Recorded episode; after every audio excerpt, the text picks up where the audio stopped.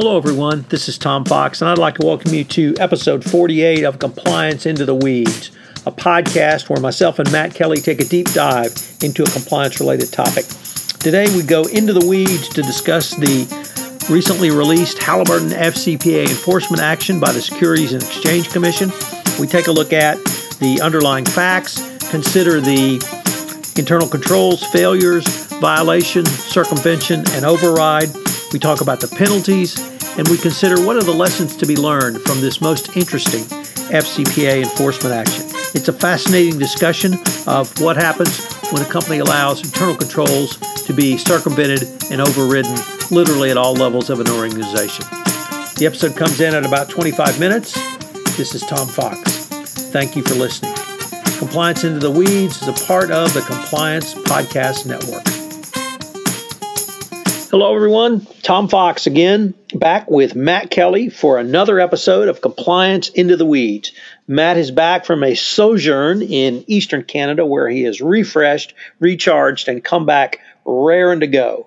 So, with that, we today wanted to go deep into the weeds around the Halliburton FCPA enforcement action with the Securities and Exchange Commission that came out late last week. So, Matt, uh, hopefully you're rested, tanned, and ready to go into the weeds today.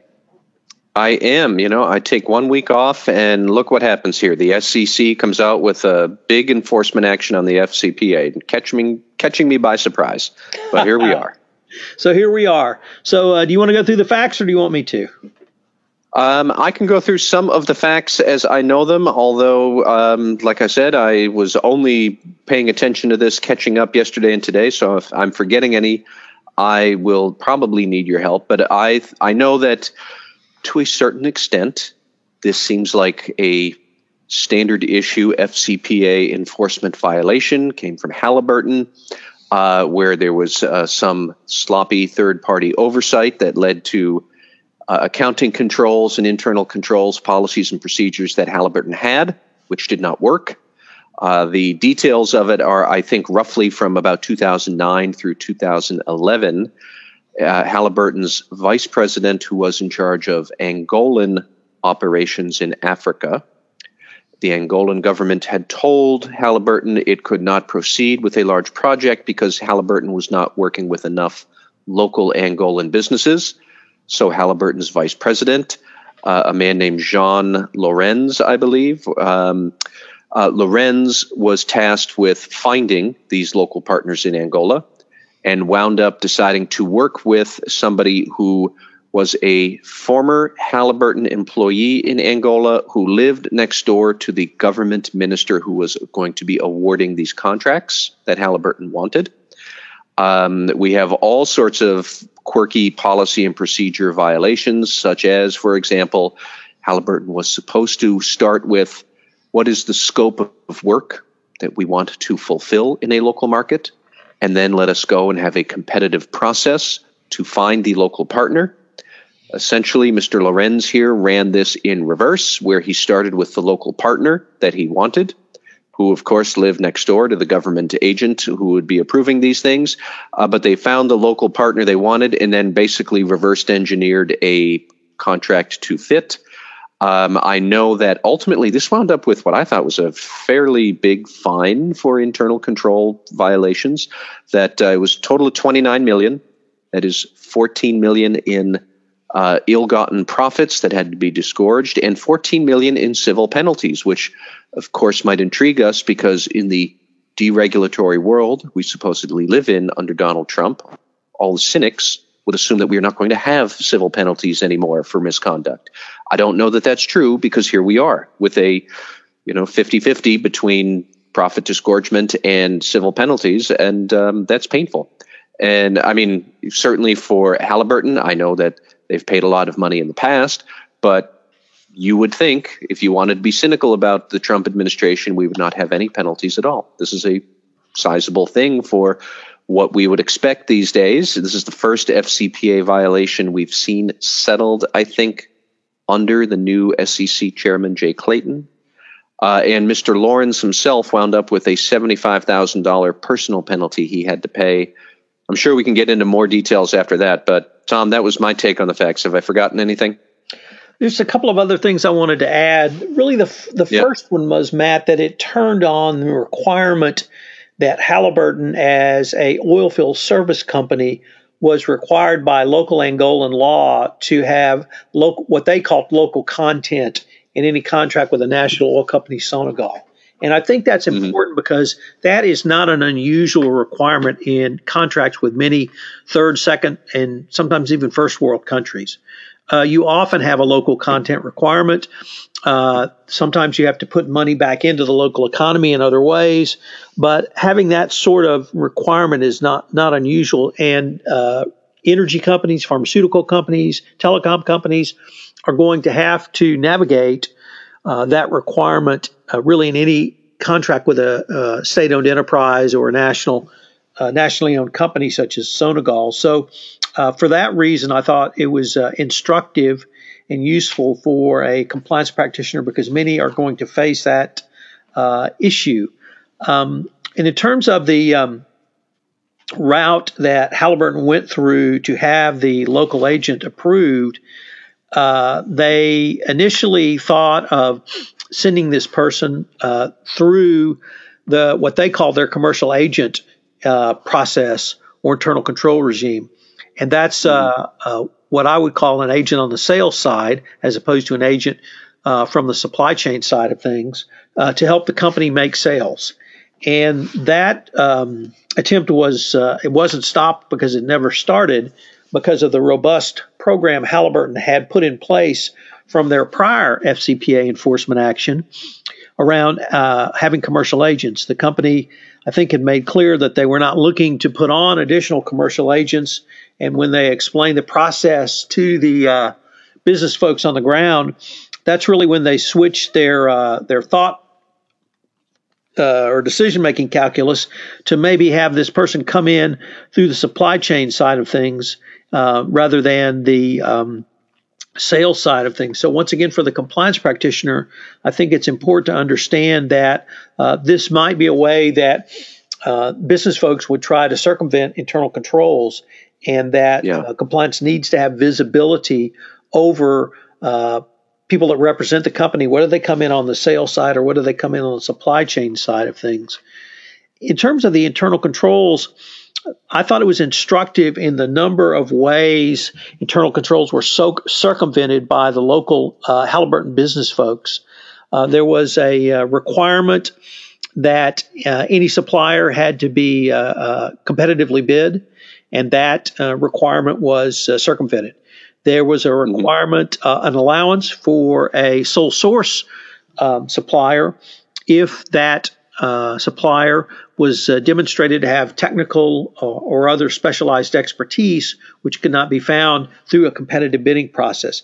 Uh, that control was um, circumvented.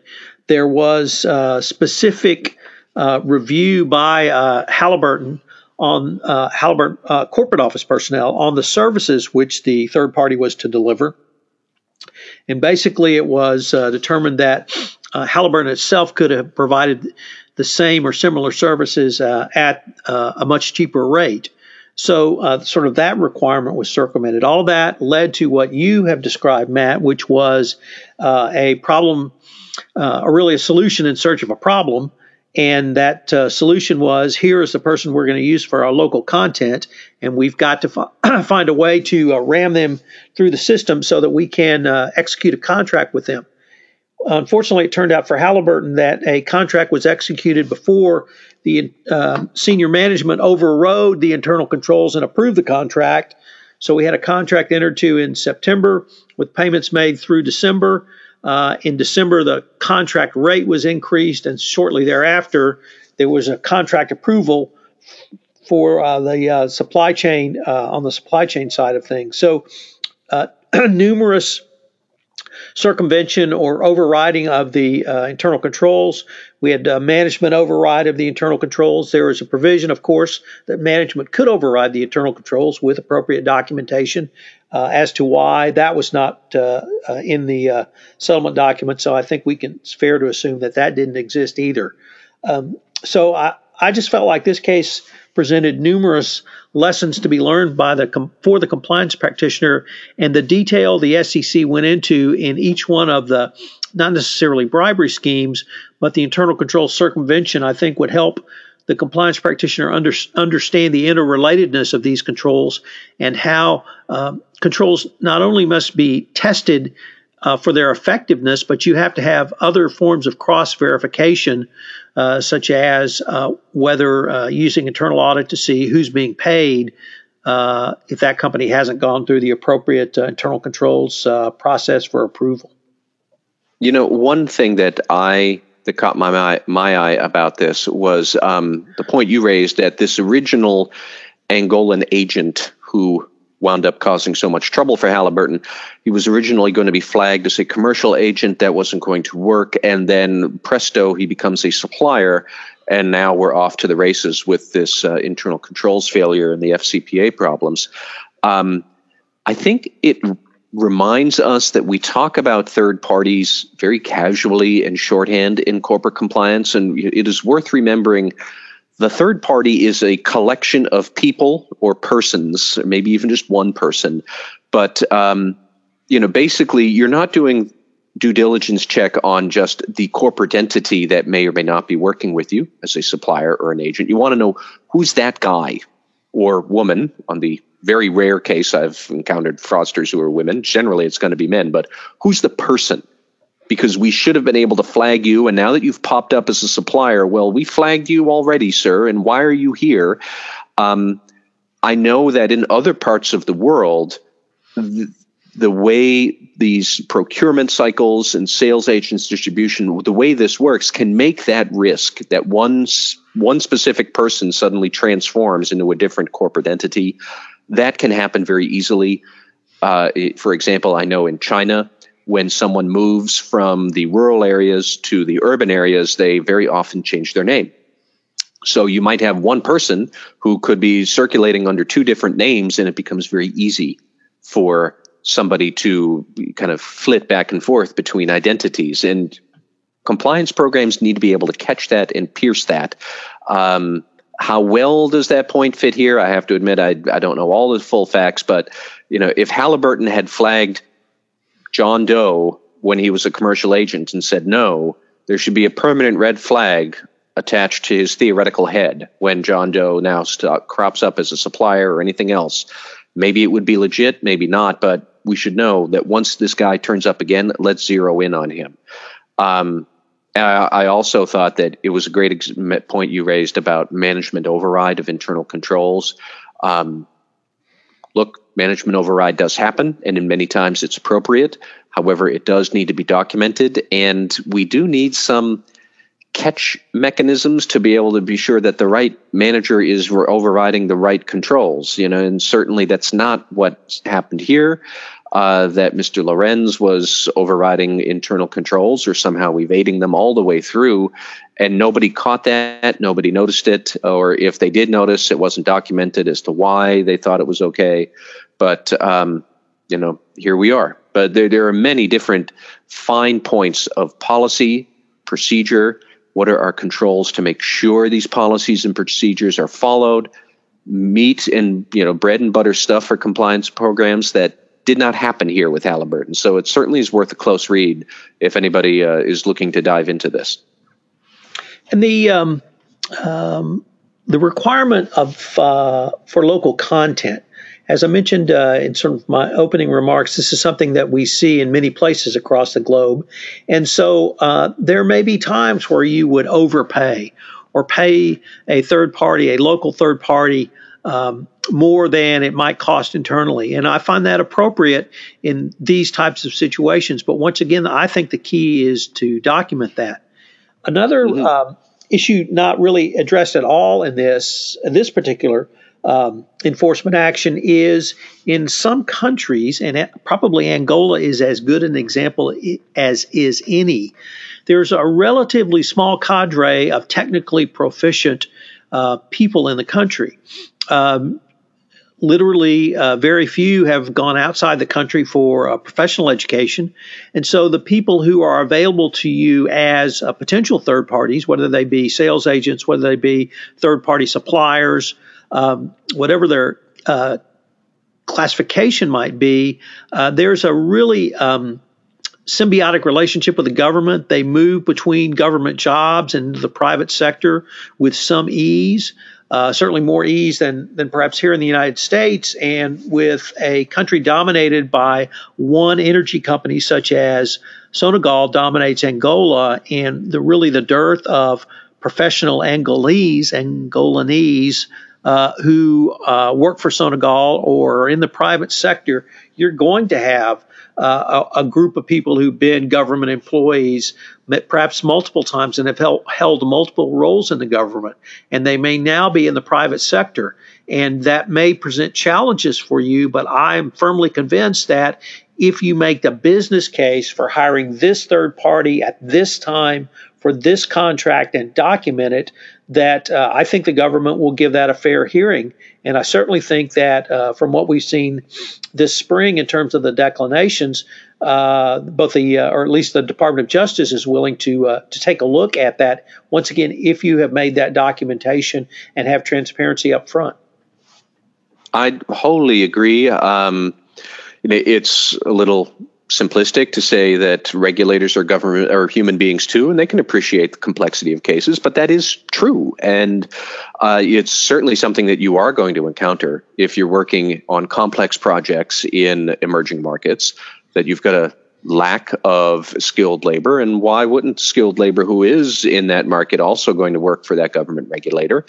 Um, to a certain extent, it's not much different than regulators here in the United States who then drift off to work for you know either law firms, big four accounting firms. They work at corporations, running financial reporting or something like that. It happens here. It happens there. The key is just can you justify this? And will you go through that actual exercise of justing, justifying it and documenting it? And if you do, I I am hard pressed to believe a regulator is going to turn around and say, well, tough luck. We just don't like it on principle. Here's your penalty. I, I just, I don't think that's true. And so far, we haven't seen any evidence of it. So I, I think you're right on. So, Matt, I really found uh, quite a bit of uh, information in this enforcement action. Uh, certainly, quite a bit for us to talk about. Um, maybe uh, we could have a few words about the uh, individual fine and penalty. Uh, we had uh, a fine of $75,000 uh, for Jeannot Lorenz, and uh, I believe that's the highest individual fine of someone who has settled an SEC action. We've seen higher fines, but I believe those were uh, court imposed. Um, so this may be uh, the SEC communicating that they're going to take a very, very tough look at uh, individuals going forward, and they won't hesitate to uh, to levy a, a, a fine they deem appropriate as well and you know, that does jive with uh, what others in the Trump administration, especially over in the Justice Department, what they've said about FCPA enforcement and corporate misconduct generally is that an actual person at the company has to do it. So why aren't we you know, prosecuting the lawbreaker? This is the civil enforcement version of that idea. Um, I'm sure Mr. Lorenz is not terribly enthused about the record that he just set, but uh, nonetheless, if you are committing misconduct, then you know it's not unreasonable for the agencies to go after you vigorously. It sends a message. Let us also remember that there are other people out there who may be violating the FCPA right now, thinking, "What's the big deal? What's going to happen to me? This could happen to you." Um, and I think it is also worth noting that SEC Commissioner Michael Piwowar, who was acting chairman from the Trump administration until new chairman Jay Clayton took office, I think, in May. But Commissioner Piwowar, who is a hard conservative on many, many issues, and he is down the line. You can pretty much guess what his attitude is going to be. You know, he gave a speech in February when he was acting chairman, where he said companies have to comply with this law. They disclose that this is an enforcement risk. And once the risk is disclosed and investors know this kind of stuff might happen, Piwowar said, I have no problem assessing monetary penalties against companies for internal control violations because they've disclosed that that might happen. And if they do it, what do you think's going to happen, company? We're going to sock it to you. And it certainly in Trump land now, where we take very dim views. Are they ever going to assess any penalties anywhere? Well, occasionally, yes, they will. And this is what happened here. Um, so I think people should not just assume the, I guess, either the best or the worst, depending on your political point of view. But they should not assume that monetary penalties are going to go away just because the Trump administration is here. that, that's a monetary penalty. We're staring at it. And if you break these laws, you're still likely to face risks in enforcement. Well, Matt, this has just been a for me a fascinating uh, enforcement action to to take a look at and dissect. I really appreciate your uh, insights into this, and I hope we get something juicy going forward so we can go into the weeds on the next one. This is Tom Fox again. I'd like to thank you for listening to this episode of Compliance Into the Weeds. If you have listened to this podcast on iTunes, I would greatly appreciate it if you would rate our podcast, as it would help in our rankings and also help get out the word about the only weekly podcast that takes a deep dive into a compliance or compliance related topic. Also, if you have any questions, please feel free to email me at tfox at tfoxlaw.com. You can email Matt at mkelly at radicalcompliance.com. Thank you again for listening. I hope you will join us next week for our next episode of Compliance Into the Weeds. Compliance Into the Weeds is a part of the Compliance Podcast Network.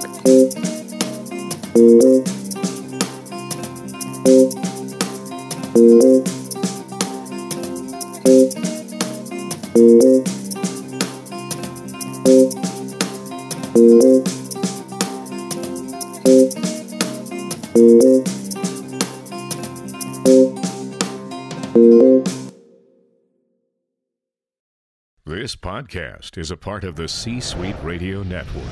For more top business podcasts, visit c-suiteradio.com.